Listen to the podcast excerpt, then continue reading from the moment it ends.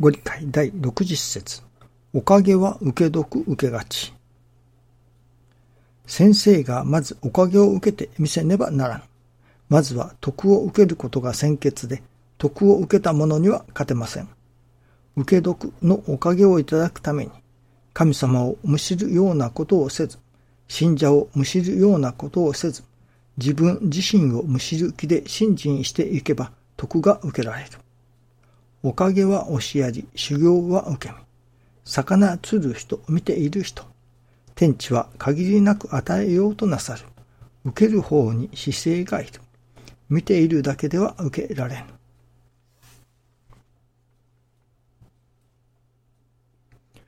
受ける方に姿勢がいると師匠が教えてくださいます。見ているだけでは受けられぬと。姿勢。その姿勢がやっと私自身何かはっきりしたような感じがいたします。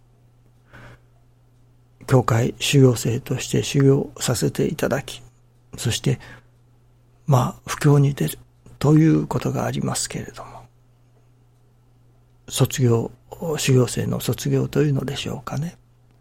で、布教するということにあたって、いわゆる、今までの教会修行、それの延長にあるような感じがするのですね。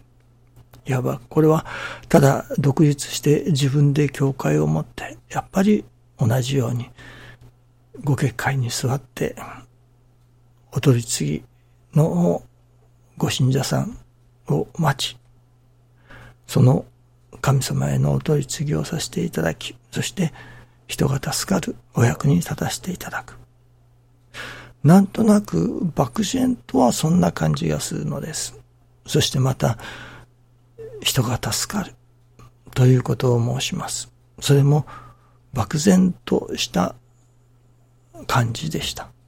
具体的にさあどうあらねばならないのか、どうしたらいいのか、何をどうしたらいいのかがはっきりしませんでした。ところが、そのことについて、ここ数日、あ、なるほど、教会というのはこういう機能を持つべきところだな。このことをさせていただかねばならないのだな。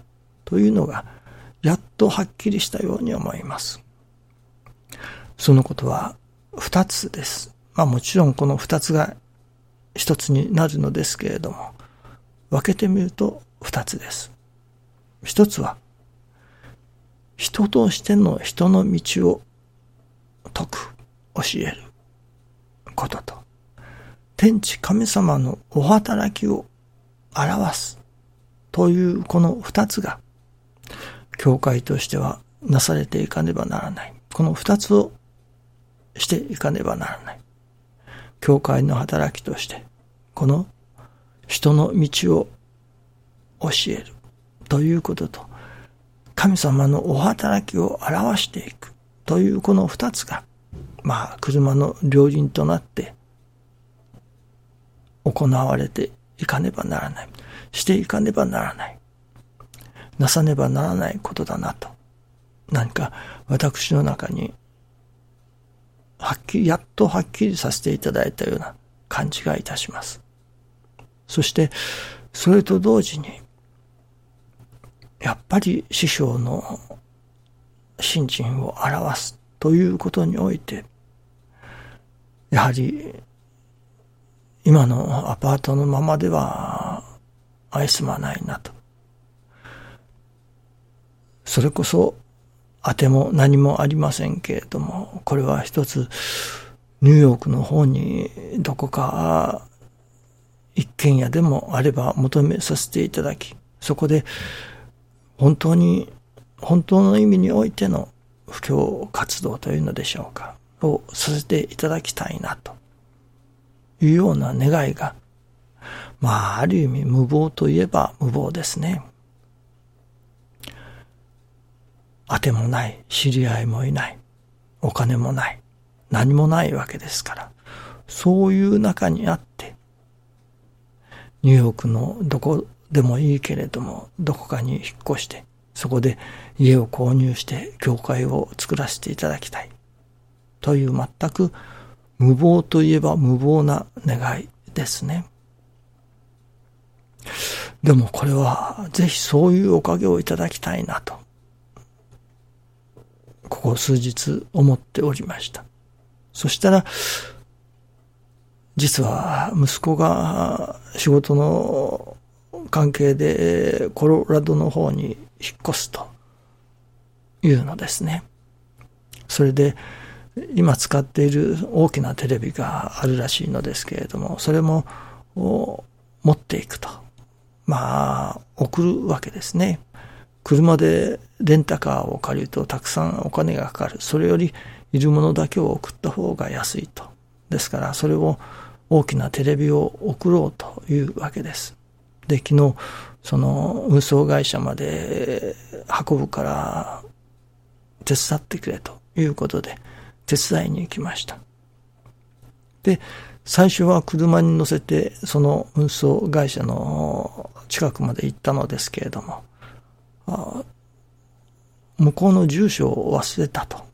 住所を入れたスマホを忘れたというので、また一旦アパート、あの、息子のアパートに戻りました。そしてまた、運送会社に出発しましたけれども、それが、ふと、あのテレビはいるねと。もういるなら送るのはやめようと思うと。まあ送るだけでも1万円以上かかるわけですね。まあ友達から中古で1万円ぐらいで買ったテレビらしいのです。いわゆる、もう型もそんな新しくはないし、梱包して梱包費もかかることでしょう。送料まで入れると、100ドル以上、1万円以上かかるというわけです。それで、ふと気が変わったようなのですね。で、もう送るのはやめて、いるならば、うちですね。うちのアパートに、まあ、引き取ってくれというのか、置いといてくれというのか、というのです。それで結局、送らずじまいで我が家にその大きなテレビが来ました。それで改めて、わあ、これは大きいなと、どれくらいの大きさだろうかと調べてみましたら、55インチでした。55、あ、これは神様のお知らせだなと。いわば、急遽息子の思いが変わって持っていくところがうちに置くようになったわけですね。55ですから、55ですね。まさにゴーサインということになりますね。ああ、これは私が、まあ無謀な願いとは思いつつ願っておった。それこそニューヨークにどこかに家を購入させていただき、そこで布教活動をさせていただきたいなというその、明けもない、金もない、何もないの中での願い。そこに対して、それに対して神様がゴーサイン、よし、行けと。そのゴーサインをくださったような感じがしたのですね。あ、これは神様のゴーサインだなと。そんなことを今朝、新中記念の時に思っておりましたら、山の上からその山の上に何か大きな水を引いて上から水を流すところを流してくださるところをいただきました。なんか土管のようなもので山のてっぺんまで水をあげてそこから流すのですね。ああ、これは神様がお恵みの水を頂上から流してくださるのだなと。いう感じがいたしましたね。その何がどうなるのかはわかりませんけれども、あ、これは神様がよしと言ってくださったんだなという感じがいたします。と、まあ、もう一つ伝えたいことがありますのは、ある先生が、